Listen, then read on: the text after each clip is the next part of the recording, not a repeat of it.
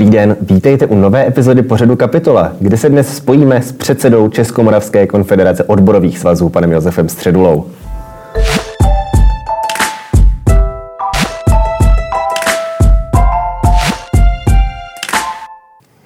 Pane Středulo, dobrý den, děkuji, že jste si našel čas, že jste se s námi propojil aspoň takhle online k nám do vysílání kapitoly.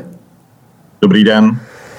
Moje první otázka pomíří směrem k včerejšímu pravidelnému poselství nedělnímu pana premiéra, kde se mimo jiné chlubil tím, že Česko zvládá, má velmi nízkou míru nezaměstnanosti. Je to skutečně důvod k optimismu ve světle toho, že eh, jedna ta opatření nám dobíhají, zatímco jsme teď máme tady druhou vlnu koronaviru. Můžeme se skutečně těšit na to, že co do nezaměstnanosti to Česká republika zvládne tu koronavirovou krizi, já bych tady určitě neřekl nic absolutního ve smyslu, že to tak bude až do konce koronavirové krize. Jednak nevíme, eh, jak rychle přijde vakcína, jednak nevíme, jaké ty dopady všechny budou. To je opravdu v této chvíli spíš hádaní křišťálo, z křišťálové koule, ale realita je skutečně taková a je pozitivní v tom, že Česká republika má stále a drží si nejnižší nezaměstnanost ze všech zemí Evropské unie a to je rozhodně dobrá zpráva. To špatná zpráva není. Uh-huh. Měli jsme i to východisko eh, nejlepší ze všech zemí Evropské unie a je dobře, že si ho zatím držíme. Také je pravdou, že program antivirus je z těch všech programů, které vláda připravovala, tak lze jej považovat za eh, ten, který je nejlepší a působí a pomáhá. A myslím si, že zaměstnavatelé si ho pochvalují stejně, přestože jsou situace, kdy nejsou úplně spokojení nebo je ta distribuce pomalejší, ale musím říct, že toto byl program, který byl nejenom velmi dobře připraven, ale zároveň jeho funkčnost se v čase projevila. Mm-hmm. V současné době i vzhledem k tomu nástupu té druhé vlny, na kterou bylo potřeba nějakým způsobem zareagovat, eh, připravují se podpůrné programy, jejich druhé kolo v souvislosti s tou druhou vlnou. Eh, to, co zatím je na stole, o čem se hlasuje, je to z vašeho pohledu, z pohledu odborů kvalitně, to dobře připravené, bude to stejně dobře funkční jako ty programy z toho kola prvního jarního, nebo jsou tam nějaké nedostatky, které vy byste tomu jako z pozice odboráře vytkl? Jsou tam rozhodně věci, které si myslím, že nebylo nutno nějak měnit. To znamená, jestliže se ověřil v prvním eh, vlně koronaviru, tak není důvody jej eh, měnit. Eh, trochu jsem se obával situace, že dojde k tomu, že se v průběhu druhé vlny začne aplikovat Kurzarbeit, který ještě není teda v zákonné podobě, ale někteří ministři v září byli tak vehementní, že už to bude 1. listopadu a podobně. My jsme přitom předtím právě varovali, aby firmy, které budou eh, v rámci té druhé vlny ty problémy mít, tak aby najednou nedost, jsme nedošli do situace, že tady bude nějaká nová norma, úplně nová hmm. pravidla a ty firmy místo toho, aby si na tu pomoc dosáhly, tak spíš budou mít problém s tou samotnou administrací, včetně administrace ze strany státu. A to jsem rád, že se to neurychlilo a že ten hlas, který jsme říkali spolu se zaměstnavateli, že se má antivirus protáhnout do konce letošního roku, a pracovat intenzivně na dobrém znění Kurzarbeitu, že byl vyslyšen. Takže já věřím, že to bude v této chvíli pokračovat dál. Kde ale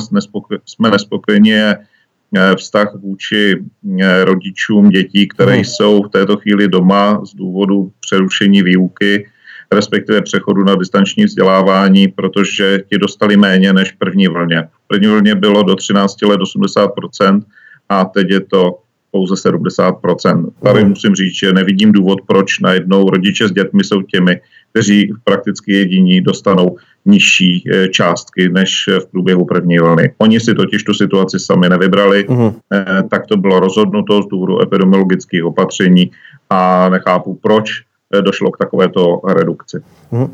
Vrátím se k tomu Kurzarbeitu, o kterém jste mluvil, respektive o tom programu Antivirus, kterému je místy vytýkáno hlavně z řad pravicové opozice, že jde jenom o umělé udržování zaměstnanosti a že naopak, kdyby se těm zaměstnan, zaměstnavatelům v současné chvíli umožnil některé třeba část zaměstnanců propustit, že by jejich ekonomická situace do budoucna byla lepší a mohli by je třeba dříve nabrat zpět, když to teď uh, se jim pak může vymstít to, že byli zvyklí na to, že v podstatě si mohou tak nějak nějak jet na setrvačnost, stát jim bude sanovat ty náklady v rámci toho antivirového programu a pak je to semele poté, až se ta ekonomická situace vrátí do normálu. E, tyto obavy nezdílíte, nebo jaký je váš pohled na tuto věc?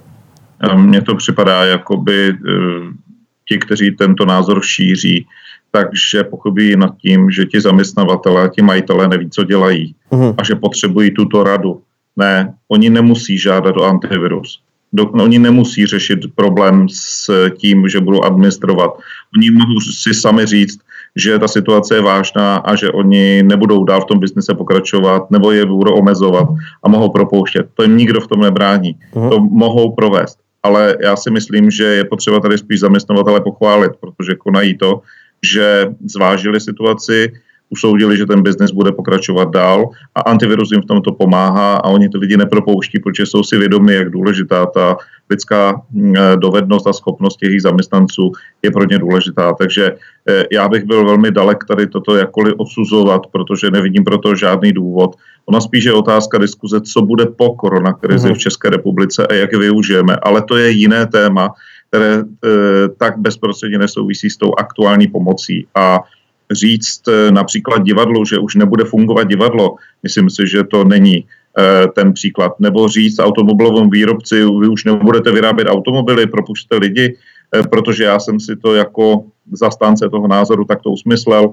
Já myslím, že nebudeme podezírat a já rozhodně nepodezírám zaměstnavatele v tom, že by měli takzvaně málo odvahy. Ono to totiž není opravdu o odvaze. Ono je to o tom, že oni ví, jak mají kvalitní lidi, kolik jich mají, kolik jich potřebují a zda už nastal či nenastal čas k tomu, aby propouštěli. Jsou ale jiné situace, které nesouvisí s koronavirem a řeší se. Například růst eh, povolenek. Eh, v této chvíli je tak vysoká cena, že už v Sokolovské uhelné došlo k tomu, že propouštějí až tisíc lidí ještě do konce roku a bude to pokračovat dále, protože na ně působí jiné vlivy a musí to řešit. Takže já tady opravdu se neobávám toho, že by zaměstnavatelé neměli představu o tom, jak její biznis vypadá a jaká je jeho budoucnost. Oni jsou teď bohužel v situaci, že mají nemocné zaměstnance a správně se rozhodli využít ty programy, které jsou a pomůže to biznesu a hlavně tomu rozjetí, které bude po, po té, až budeme mít dispozici vakcínu a budeme moci eh, říct, ano, v této chvíli končí éra koronaviru a můžeme sčítat, eh, co se všechno odehrálo. Mhm. K tomu, k té době po koronavirové, už víceméně skoro všichni se shodují na tom, že to bude, eh, nebude to úplně návrat k tomu, na co jsme byli zvyklí předtím, že to bude jakýsi nový normál, který se tady bude formovat. Eh, v různých ekonomických teoriích se hovoří o krizi jako o příležitosti. Z pohledu odborů, z pohledu zaměstnanců, je tady nějaká příležitost něčeho, co ta koronavirová doba přinesla nového, čeho by bylo dobré se chopit a doopravdy, aby se to stalo součástí toho nového normálu, co by bylo, co vy považujete třeba za prospěšné, co se tady v těch uplynulých půl roce, sedmi, osmi měsících stalo a co se zavedlo a funguje to? Eh, rozhodně. Já hned zmíním věc, o které se různě ve společnosti baví, a, ale lidi si okamžitě naučili. A to je třeba otázka distanční výuky. Mm-hmm. Ta schopnost, dovednost, ať eh, ze strany škol, ze strany rodičů, ze strany dětí, jich se to týká, nebo studentů, je opravdu nebývalá nikdo jsme si neuměli v únoru roku 2020 představit, že by toto bylo vůbec možné. Možná bychom se bavili o tom, do jaké míry je či není výbava těch rodin, ale ty rodiny to eh, primárně zvládly. Samozřejmě, že se tak zjistilo mnoho neduhů, mnoho nedostatečností. Od toho, že je řada rodin, které si to třeba nemohou vůbec dovolit, mm-hmm. nebo které to doslova do písmene vysálo až na dno, protože museli pořídit techniku, kterou neměli v té podobě, anebo neměli pro každé to dítě, protože distanční výuka probíhá u každého z toho uh-huh. dítěte. A pokud mají dva, dvě nebo tři děti.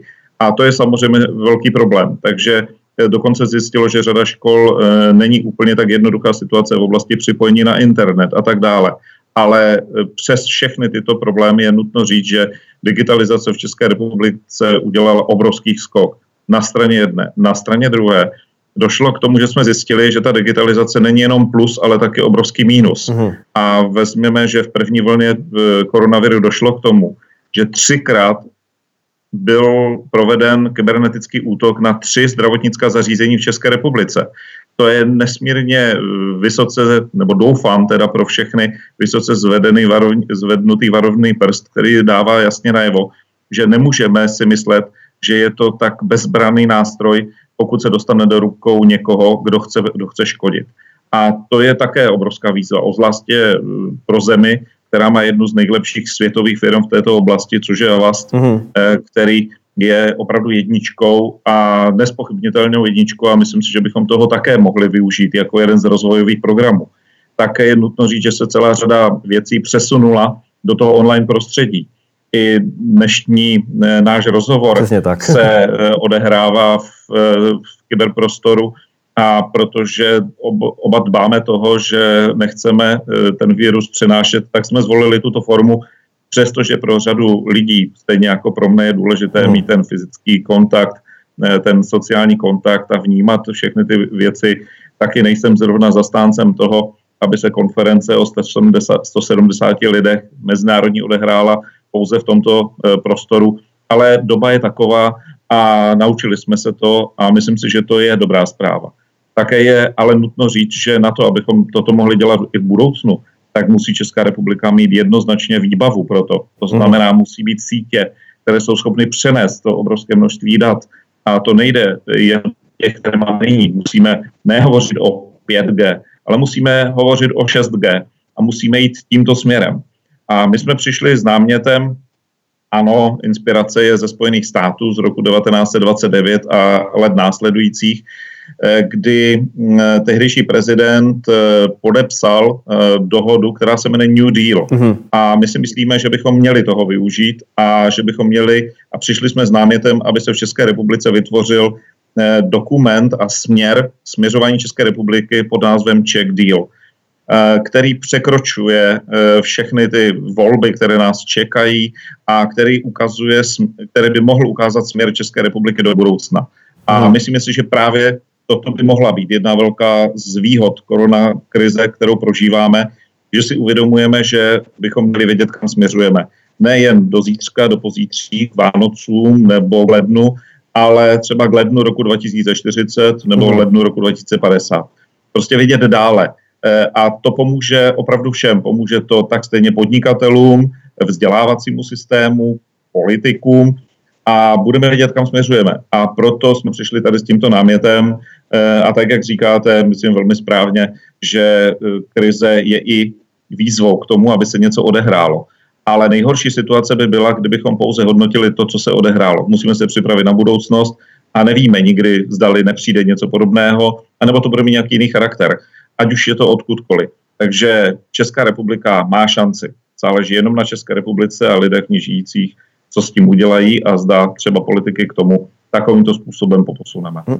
Jak by podle vás mělo probíhat eh, příprava a formování vůbec těch základních tezí toho check dealu, o kterém jste mluvil, protože co si budeme říkat, je potřeba asi, aby tento program byl nějakým způsobem ambiciozní, protože přeci jenom hovořit tady o nějakých plánech na desítky let dopředu, bohužel, co si budeme vykládat, už není úplně standardem, respektive tady většina vlád, ať už byly vlády pravicové, levicové, tak mysleli maximálně na konec toho svého volebního období a po nás potopa. Jak by to mělo probíhat, aby na tom byl ten největší koncenzus, nejenom například v tripartitě, ale jako celospolečenský koncenzus, na které to otázky by se to mělo fokusovat tak, aby vlastně e, celá ta Česká republika, celá společnost se minimálně shodla na tom, že ano, toto je něco, co chceme a to je něco, co nás posune dál? Ten první krok je ten zájem o to. Pokud nebude zájem eh, nejen ten společenský, ale i těch eh, elit ve společnosti, tak to bude problém, protože eh, do takovéto práce se musí zapojit tak stejně vědecké instituce, tak stejně sféra vysokých škol, hmm. tak stejně průmyslníci, tak stejně majitele, ale tak stejně třeba novináři, protože máte obrovské množství znalostí a dovedností a máte možnost toto učinit. Pokud takto budeme schopni tu společnost dát dohromady, tak si myslím, že se to opravdu posune. Ona už i diskuze na to téma mhm. je, je něco, co potřebujeme, protože si tak uvědomíme, že nám to chybí, že to vlastně nemáme. A zda ten proces ve finále skončí tím, že skutečně bude ten check deal, jako ten New Deal, oni přitom byly dva postupně, jak v těch letech Eh, po té velké depresi, jak přicházely ty problémy, ale povedlo se to. A já tomu věřím. Já věřím, že, toto šance, že ta šance je obrovská a že ta schopnost České republice je. A lidé, kteří v ní žijí, chtějí tu budoucnost vidět. Ono to totiž potom bude i záležet, eh, jaký vzkaz dáme té nové generaci. Jestli dáme vzkaz nové generaci, ano, má to smysl tady být a pojďte se podílet na té společné práci, anebo běžte jinde, protože tady ten rozvoj nebude takový, jak, jste, jak byste si třeba sami představovali, nebo vaše rodiče, kteří vám třeba dali do vínku eh, to vzdělávání a třeba vám na to přispěli. Vím, že je to možná hodně eh, vysoká eh, pohled, ale on je potřeba. Mm-hmm. Na to, abychom tyto situace zvládli, tak je skutečně nezbytný. Mm. Ještě bych se vrátil, bavili jsme se zde o distanční výuce u školou povinných. Něco podobného nastalo i u těch eh, pracujících v podobě home officeů, což vlastně ještě třeba taky minulý rok byl spíš takový exotický pracovní benefit, který na nějaký den, dva v týdnu dávali spíše ty americké zahraniční korporace, které zde působí, jelikož tam eh, je to občas standardem. Nicméně teď na to byli nuceni téměř přejít všichni. Ukázalo se, že dokonce home office tu není jenom pro ty, kteří mají kancelářské zaměstnání za počítačem, ale že se na tom home office dá dělat víc. Samozřejmě nese to sebou určitě i mnoho nějakých otázek, které je potřeba upravit v tom vztahu zaměstnance zaměstnavatele. Jestli byste mohl nějaká tato úskalí popsat a i třeba rovněž v tom pohledu do budoucna, jak by to podle vás mělo být upraveno eh, ty home office například v druhé polovině příštího roku, kde doufejme, že už se podaří ten virus nějak dostat pod kontrolu. Eh, já jsem hlavně rád, že se téma home office stalo skutečně reálným tématem eh, a nikoli jenom teorií, protože na, ještě v tom únoru roku 2020 eh, to byly mnohdy i velmi naivní představy. Hmm. A přesně tohoto typu, no přesně home office to je nesmírné pozitivum. No, je to za určitý okolností pozitivum, ale taky to může být velmi silné negativum.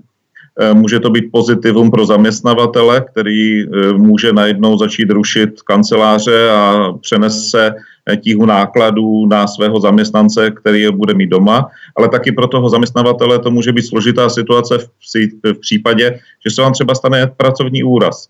Mm. Promiňte, že teď použiju vizuál, který teď mám před sebou a vás. Mm. Za vámi je lampa, která svítí a může se stát, že ona se může zřítit, ta lampa může tam být nějaká vada, o které vy nemůžete vědět a stane se to, že vy pracujete z domova a stane se nějaký úraz vám, vašim blízkým, přijdete k nějaké škodě. A vy řeknete, no ale to já bych vůbec nepoužíval tu lampu, eh, tu, tu jsem si musel pořídit proto, abych tady toto mohl vysílat a já chci náhradu škody eh, po zaměstnavateli. No a nastane situace, vy jste doma, takže musíte umožnit, aby zaměstnavatel mohl zkontrolovat to vaše pracoviště, mm mohl zjistit, jaký byl skutečně ten důvod, že to nebylo proto, že kolem vás, aniž bych to tady teď v tomto prostoru viděl, tak třeba jste měl obrovský nepořádek, to vaše kvazi pracoviště nebylo k tomu vůbec způsobené, ale eh, došlo k tomu, protože jste tam třeba měl něco, co to způsobilo. A to je jeden pohled. Druhý pohled je toho zaměstnance. Eh, pokud jste sám, tak je ta situace jiná, než když musíte, eh, musíte skloubit rodiny a pracovní mm. život protože tady tento home office je ještě o to složitější, že vlastně byl vynuceným. A to proto, protože tady řešíme otázku koronaviru a šíření toho viru. A třeba máte doma dítě a zároveň probíhá distanční výuka. A vy byste měla to trošku i dohlídnout, nebo to dítě má nějakou potřebu. Třeba to dítě není školou povinné, ale je ještě malé, má mhm. třeba pět let a to má své potřeby, které, které nebude respektovat vůbec váš pracovní režim. A i to jsou věci, které je potřeba eh, vzít v úvahu. Tak stejně eh, otázka stanovení té pracovní doby. Kolik bude ta pracovní doba? Kdy začne? Začne v 8 hodin ráno a skončí ve 3 hodiny odpoledne? V pořádku. Ale co když zaměstnavatel bude vyžadovat, abyste ještě pracoval ve 4, v 5, v 6, eh, ideálně v sobotu, No a něco i v neděli, protože jste u mezinárodní korporace, která navíc mm. ještě v časově mm, rozdílném, eh, rozdílném stavu, třeba 6 nebo 7 hodin časového posunu. No a ta situace se ještě vlastně bude zhoršovat. Takže těch niancí, které eh, je nutno zohlednit, je jak na straně toho zaměstnavatele, tak na straně toho zaměstnance. A jde o tu vzájemnou dohodu, kde se to potká. A proto jsem rád, že diskuze o home office už není taková eh, pozitivní na druhou, ale už je realistická. Mm. Už se bavíme tak stejně o plusech jako o mínusech. Bavíme se o tom, kdy se ten tým sejde, aby došlo k tomu sociálního kontaktu a právo toho zaměstnance ten sociální kontakt mít, aby se nestalo, že budete pracovat jenom z domova a budete pro toho zaměstnavatele jenom nějaká postava na obrazovce. A tím pádem nevznikne žádný sociální kontakt a potom třeba i to propouštění může být daleko jednodušší a nebude cítit vůbec žádnou spoluzodpovědnost mm. za ten corporate social responsibility, bude mít úplně neznámý rozměr a který té společnosti naopak nepomůže. Ale já jenom otevírám řadu těch témat, vy jste se na to ptal, mm. což neznamená, že říkám, že home office je špatný nebo dobrý. Říkám, že je, má plusy i má mínusy a záleží na dohodě, jaká bude uskutečněna mezi tím zaměstnavatelem a tím konkrétním zaměstnancem. Ale vy jste řekl správně, že to zdaleka není jenom o práci s počítačem. Můžete doma tisknout na 3D tiskárně, eh, řada lidí vyslyšela eh, volání třeba po štítech, které se vyráběly mm. na těch špičkových 3D tiskárnách českého světového producenta, pana Průši. A co když budete eh, tisknout z nějakého materiálu, z něhož může vzniknout něco, co může poškodit třeba vás a vaši rodinu. Mm, něco, výpady. co nevíte, bude to nějaký nový materiál, ano. I v současnosti v České republice jsou známy, že doma se dělali třeba ozdoby na vánoční stromky nebo se tavilo sklo pro nějaké účely.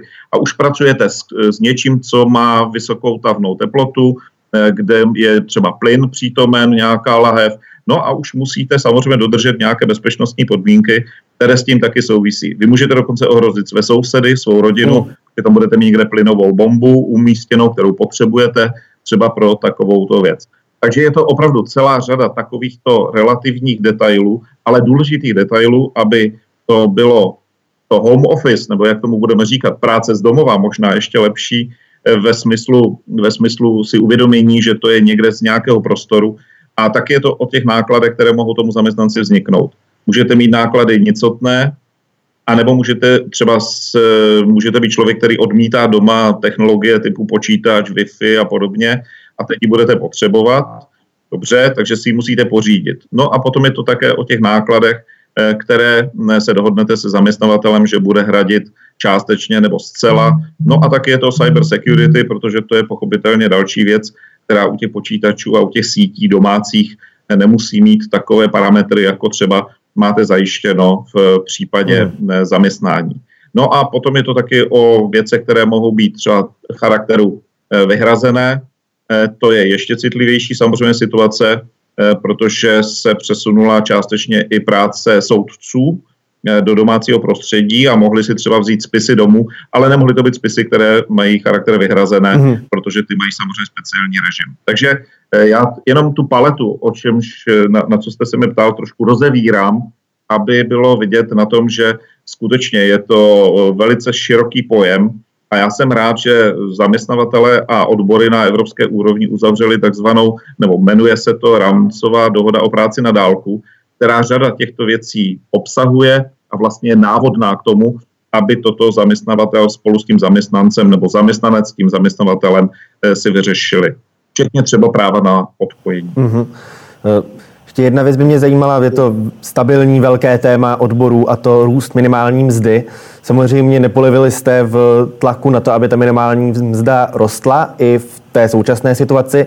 Věříte tomu, že ta ekonomická situace v České republice bude dostatečná tomu, aby ten růst minimální mzdy sledoval alespoň nějaký uspokojivý trend z vašeho poměru? Že budou na to peníze v těch firmách, aby vlastně uh, zaměstnancům se ty mzdy, nejenom ty minimální, ale i ty ostatní, ty nad tu minimální mzdu, aby i průměrná mzda rostla.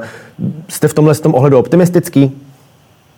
Já jsem rozhodně optimistický. Já si myslím, že vláda určitě to zváží a srovná to i s těmi zeměmi, které jsou kolem nás, protože když vezmu, jaká bude minimální mzda v Polsku a na Slovensku, to jsou země, které mají v poměru k HDP, jsou na tom hůře než Česká republika, nebo když jste se ptal na ty ekonomické věci, přesto přistupují k tomu kroku, že slovenská minimální mzda se bude pohybovat někde kolem 16 700 podle kurzu samozřejmě.